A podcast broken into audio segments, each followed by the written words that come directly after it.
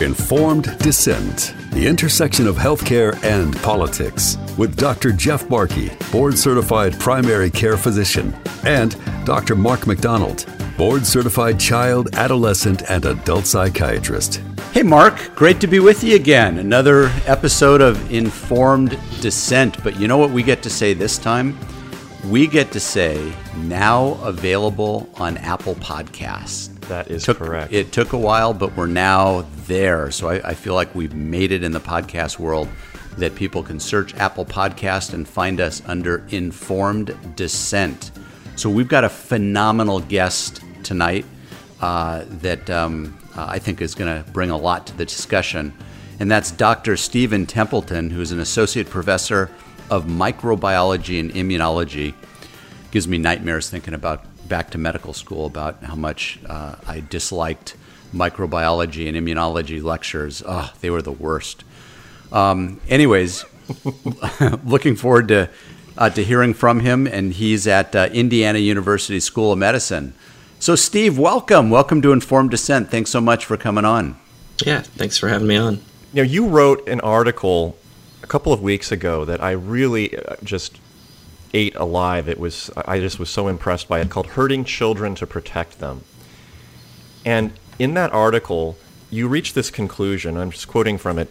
Education and child mental health are more important than a political victory lap for achieving high vaccination rates, especially a victory lap that is based on exaggerated harms and only the appearance of safety. You go into a lot of detail in your article debunking uh, different studies that have come out regarding uh, harm, masked uh, all of the science that has been uh, not quite so well uh, characterized by either the authors or by the media. Can you explain how we're hurting children to protect them? Well, I think it's a problem that goes into a, comes from a safety culture, is what I like to call it. Um, I, I'm not into, you know, finding a conspiracy group of people who are you know trying to hurt children specifically, but I, I think it's a cultural issue. I think it's a, uh, it, you know, you hear a lot about the safety culture in other areas about you know kids in college that can't stand to have their opinions challenged and, and things like that. And I think it's it's just getting into all different areas of of life for kids, um, where this sort of appearance of safety. It's not even really safety itself. It's the idea that, you know, in schools and school boards and school administrators, the appearance of safety over is overridden education completely, and so um, that's something that's very been very frustrating for me um, since the beginning of the pandemic, and even even before that. Um, you know, just being a, a, parent with two kids in the public schools. Um, even here in Indiana, which is you know maybe a little bit more reasonable some, than some other places, um, you can see a lot of that dynamic there, and it's real frustrating. So, so Steve, specifically though, how do you think we're hurting children? What are we doing that, that is harming them? What are we doing wrong? Well, there was a article put out by uh, American Association of Pediatrics uh, a few days ago about there being a mental health crisis in children. Um, um, which is, is kind of ironic because you have um, a group that's very much in favor of putting restrictions on kids in schools, and um, some of that is causing this uh, mental health crisis and, and, exacerbating it, despite the fact that these kids are um, at very low risk from COVID. Um, we're putting all these restrictions on them, and um, you know, I've talked to somebody who ran a summer camp um, last night who uh, said they had, you know, the the worst kind of behavior during that summer camp. Even though they ran it normally, um, these kids were, you know, they they they, they just didn't they, they hadn't handled it well um, the you know year or more up to that point, and it was sort of difficult to have just a normal um, camp experience for them. And so when I think about, and a lot of people would tell my me, you know, your kids are going to be fine. And what I would tell them is, it's not not about my kids. You know, I mean, they're kids who are from um, low income families, disadvantaged. Um, they're the ones that are really hurt. Um, they're taken out of school. School might be the safest place for some of them. Um, you know, maybe they, the I talked to people who, and I mentioned this in the article, who uh, working in uh, protective child protective services, and uh, you know they said it was awful. I, I haven't talked to a single person that works in um, social work that hasn't said that this has been horrible for for, for kids. So. Yeah, a lot so, of ways that so, we're hurting them. So specifically, you're a microbiologist. Obviously, you study uh, small things that you see under a microscope that can that can harm us. Are you saying that masks offer only harm and no protection against COVID nineteen for children? I think if you analyze the cost benefit, um, the benefit is small and very very difficult to measure and not consistent. Um, and there are, you know, harms that are maybe for different individual people. For some kids, it doesn't harm them at all. For some kids, you know, who might be um, learning disabled or, um, you know, have autism or something like that, it might be actually quite a burden for them. Um, so this sort of benefit has not been demonstrated in a way that's um, outstrips the cost. Um, it's it's just uh, just not there. Yet, uh, you know, kids are still wearing masks, even in Indiana. It's uh, basically required here. You've you've mentioned several specific articles, Steve, in your in your article that were reportedly written in support of the efficacy of masks for children. Uh, that they actually do limit the transmission of disease. And apparently that isn't the case. What did you find when you looked at these articles, and and what were the problems that they really overlooked in, in how they were uh, compiled and uh, and actually how their conclusions specifically the ones for kids because um, I wrote one yes. before that. Yeah. Okay. Well, right now the the only um, articles or the main source of articles that support um, mask use in schools comes from the CDC, which in my mind is a little bit suspect because um, they obviously are biased and want to um, show that masks have been effective in schools. And uh, so the first study was in um, Arizona, comparing um, county where um, Phoenix is versus uh, Tucson area. Um, what they found was that masked areas in, in, in those counties were um, like a three and a half fold risk of uh, of an outbreak if it was a, a classroom. I think one of the things that's been found since that came out is that the um, unmasked classroom um, districts were actually those schools were, were larger, um, and so that's that's a serious problem. Um, and not only that, just having a three and a half fold difference is something quite unusual, considering all the other mass studies that even claim to have a positive benefit. Um, three and a half fold is sort of unusual and should in itself set off a red flag. But obviously, in the media, it didn't. They were very happy to, um, you know, make it sound like it was completely conclusive and bulletproof. Um, the other one was was a, a nationwide analysis, um, but there, it was very difficult to figure out um, how they analyzed the data based on on what I looked at.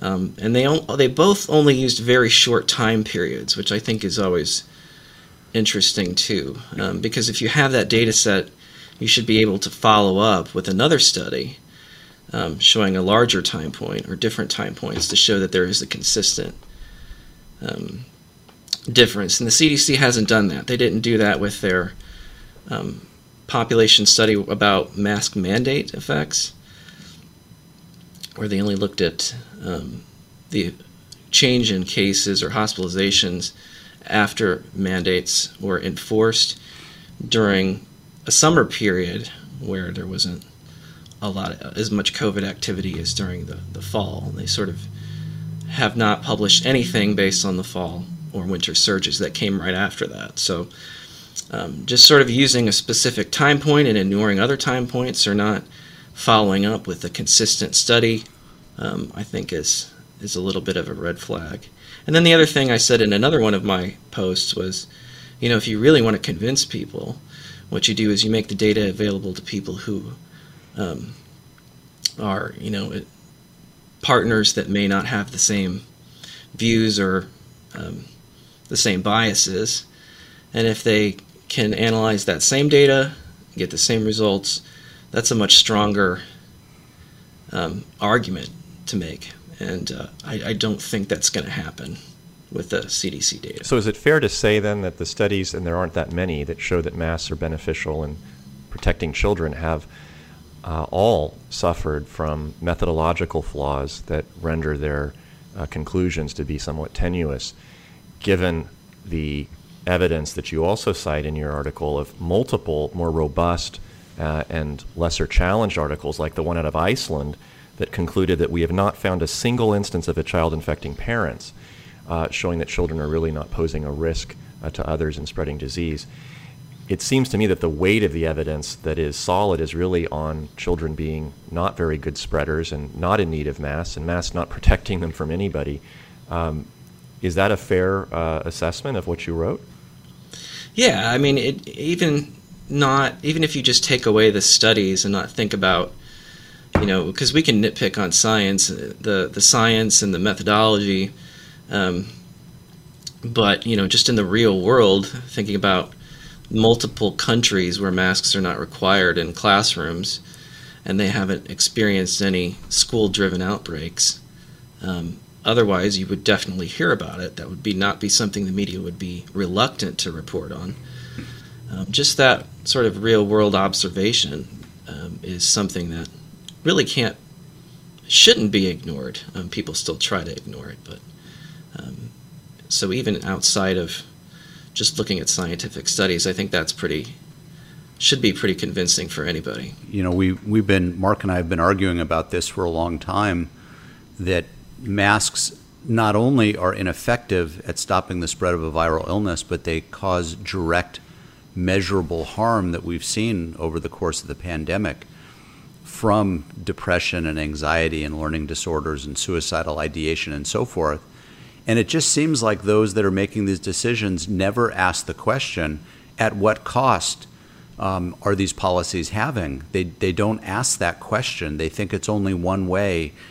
If we can reduce the spread even infinitesimally, then surely it must be worthwhile.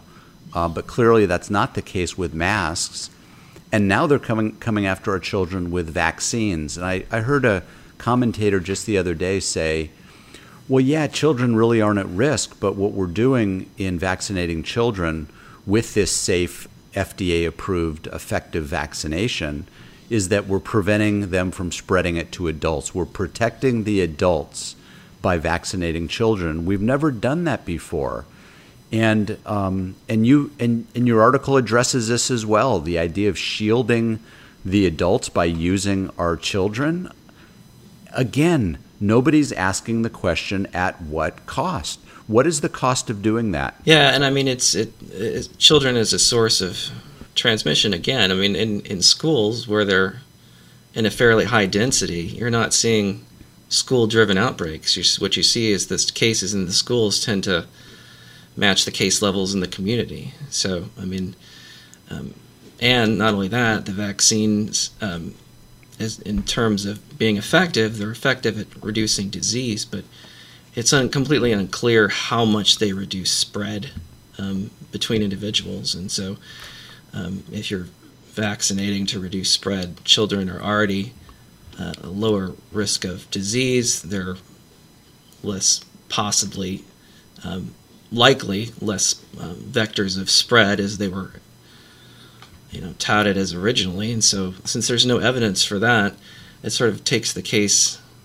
um, away from people who are really pushing this. Um, but yet, for some reason, it's really gaining traction, and politicians seem to think it's it's a sort of winning winning topic to run on and, and and to push really hard apparently. Well, you wrote a more recent article that's that just came out a couple days ago called "The Politicization of Immunology," where you're addressing that uh, politics intrusion into uh, public health. And you, you wrote some really startling conclusions that are quite powerful um, related to the comparison between acquired immunity, meaning you catch a virus and you don't have a vaccine, you get sick and you recover, versus vaccinated immunity, which is what occurs in the body after you receive uh, a vaccine. And you wrote both immunity to vaccination and infection protect against severe disease. But the scope of immunity that develops after infection is broader, generally more durable, and more specific to lung reinfection. So, this pandemic will not end due to vaccination alone, but due to a combination of vaccine acquired and infection acquired immunity, despite the unwillingness of politicians, scientists, and public health officials to admit it. I, I, that really resonated with me because I hear all the time this drumbeat of marching towards everyone must get vaccinated down to the womb, down to age zero. And if we don't achieve that, we will never ever get out of this pandemic. And what you've written essentially is no, that's not the case. There are groups of people, specifically children, who are at such low risk of getting infected that their naturally acquired immunity may actually benefit them versus being vaccinated because not only do they not get hospitalized and die in any large numbers, any meaningful numbers at all, but they also will acquire much more robust immunity that will likely be very long lasting, if not lifelong, which you cannot guarantee from a vaccine.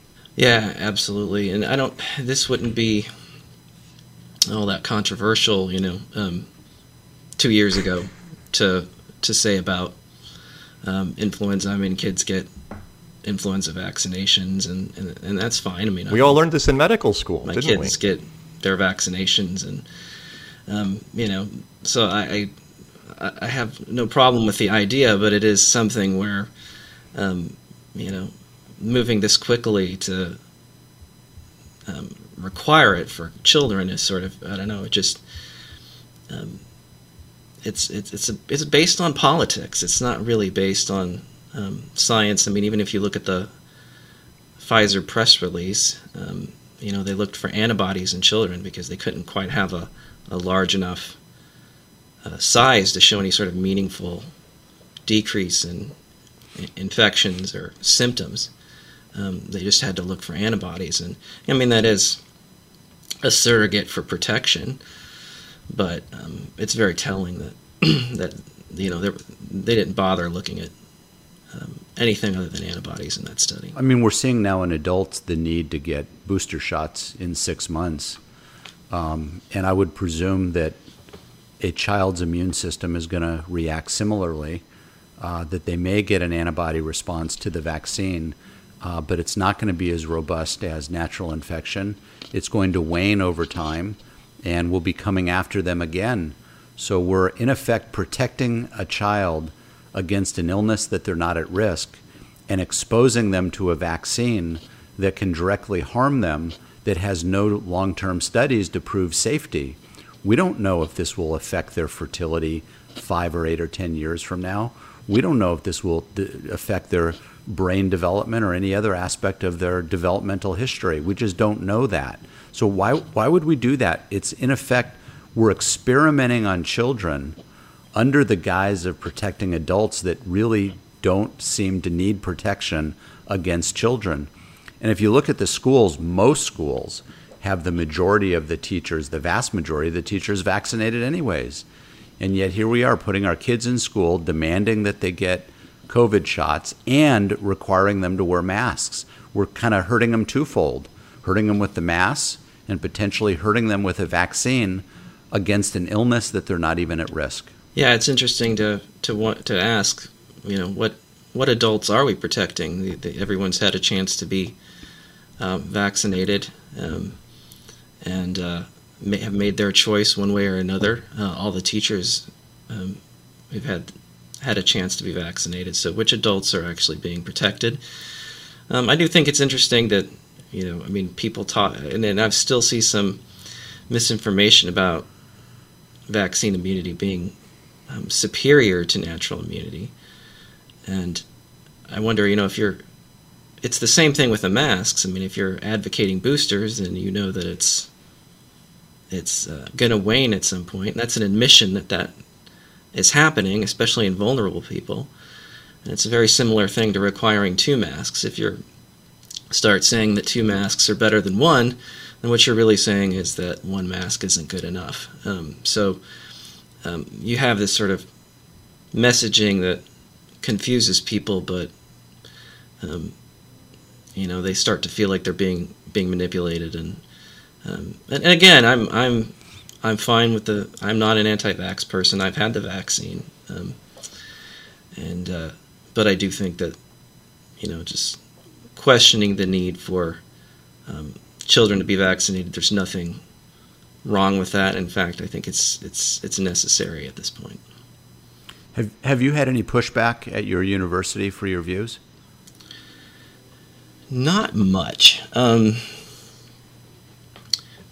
I did write one article about, um, and, and so I wrote. So at first, I started focusing on the local um, pandemic response because I think when things started going south, and you know everyone started panicking and, and started doing things that I thought were going to be destructive and and and not helpful. Um, you know, my philosophy was try to change the environment around you for for the better. You know, try to to help your neighbors and keep people from panicking and and and doing things that weren't going to make them safer but might actually hurt them. Um, and so I started to write articles for the local paper because, um, first of all, in terms of looking for someone who's close to being an expert, they were interested in my point of view at first. Um, and asked if I'd be interested in writing a series of articles, and I don't think that they thought about what I would actually write about and how I would um, frame things. I don't think they expected that, but um, I did write one article called "The Price of Being Human," and uh, basically made that argument that you know just you can't blame people for being infected, and I think the shaming really got out of hand and. Um, even from our own politicians, our governor, and you know the kind of language he was using made it sound like people who got infected it was because they did something wrong. And uh, so I was really pushing back against that and I, against this whole shaming culture that was happening. And I said, you know, this is just something that we can't, we, we're not going to be able to, to avoid being exposed to the virus, and we can't shame one another for it and there's actually very little that we can do. And I specifically singled out masks in that article. And this is about in November 2020. Um, so it wasn't a good time to single out masks. And uh, my boss got some phone angry phone calls about that. Um, but I actually quoted someone who was a mask expert in that article um, and sort of let her comments um, speak to that. So um, but it, yeah, he got some angry phone calls, um, and that was that was the most I've gotten so far. Um, but there's still time, you know. I, I, expect, you know, at some point um, to get more pushback. I think. So I'm, where can I'm, I'm uh, where can our listeners where can our listeners follow you if they want to uh, read your stuff? Uh, are you on social media, Twitter, places like that? Where where can they learn more about you? Right. So Stemplet, S T E M P L E T 74 is my handle on Twitter, and uh, that's also the Substack um, title as well um, of my st- Substack blog. Um, so either of Excellent. those places they get to read um, and connected. I have them. something I really just dying to ask you about. Uh, just came out a couple of days ago out of the uh, British uh, health ministry, which raises new questions about the uh, vaccine itself. And it's this those who are receiving the vaccines, primarily adults, are showing weakened immune response compared to those who require natural immunity through natural infection.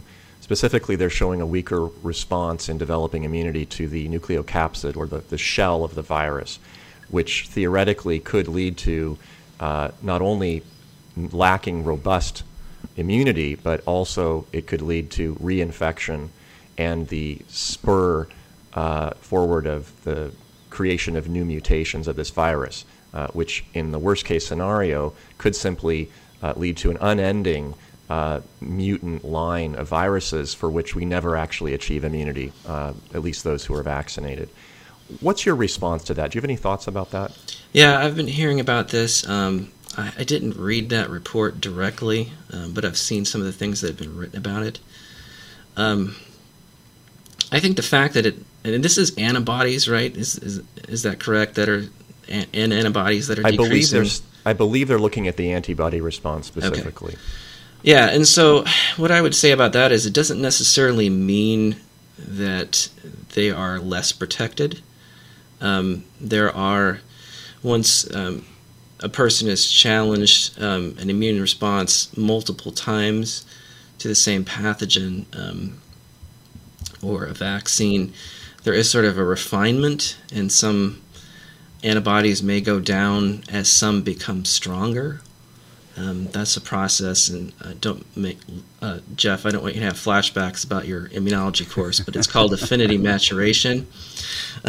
so, um, that's a process that happens with multiple challenges, um, where there's a, some clones of antibody-producing cells um, become deleted, and some get stronger, and so that's one possibility. Um, I think you kind of have to show that, and I'm I'm not saying that it's not a possibility that they're actually losing some protection, but I'm saying there's there's more than one possible explanation to that, and I would have to some see something a little bit more convincing to say for sure that they're actually it's actually hurting um, their level of protection or decreasing it.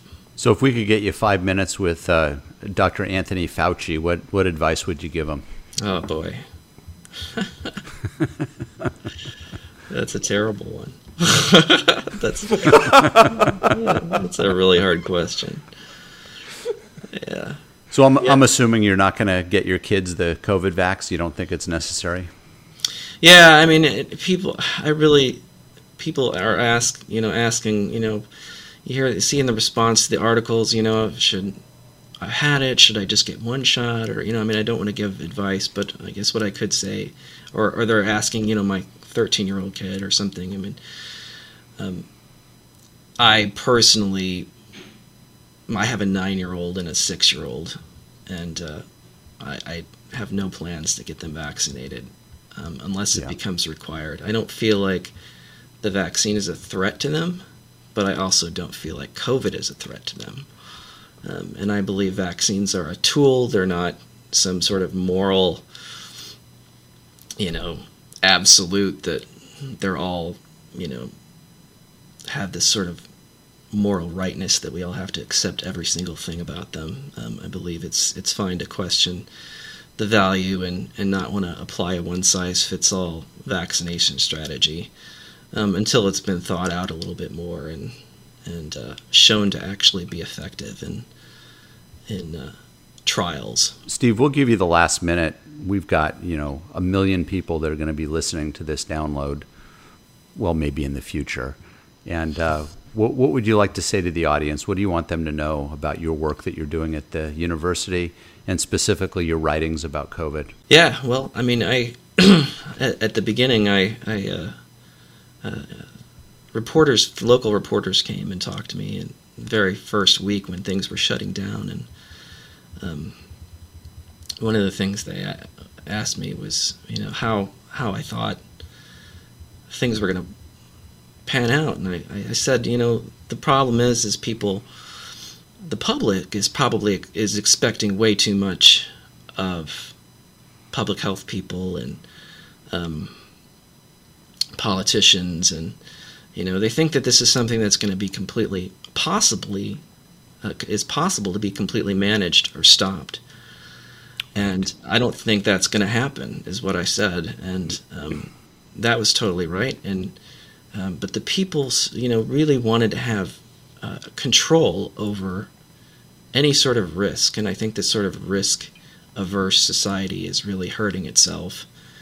Um, and public health people and politicians, they're taking advantage of what the public wants. I mean, they.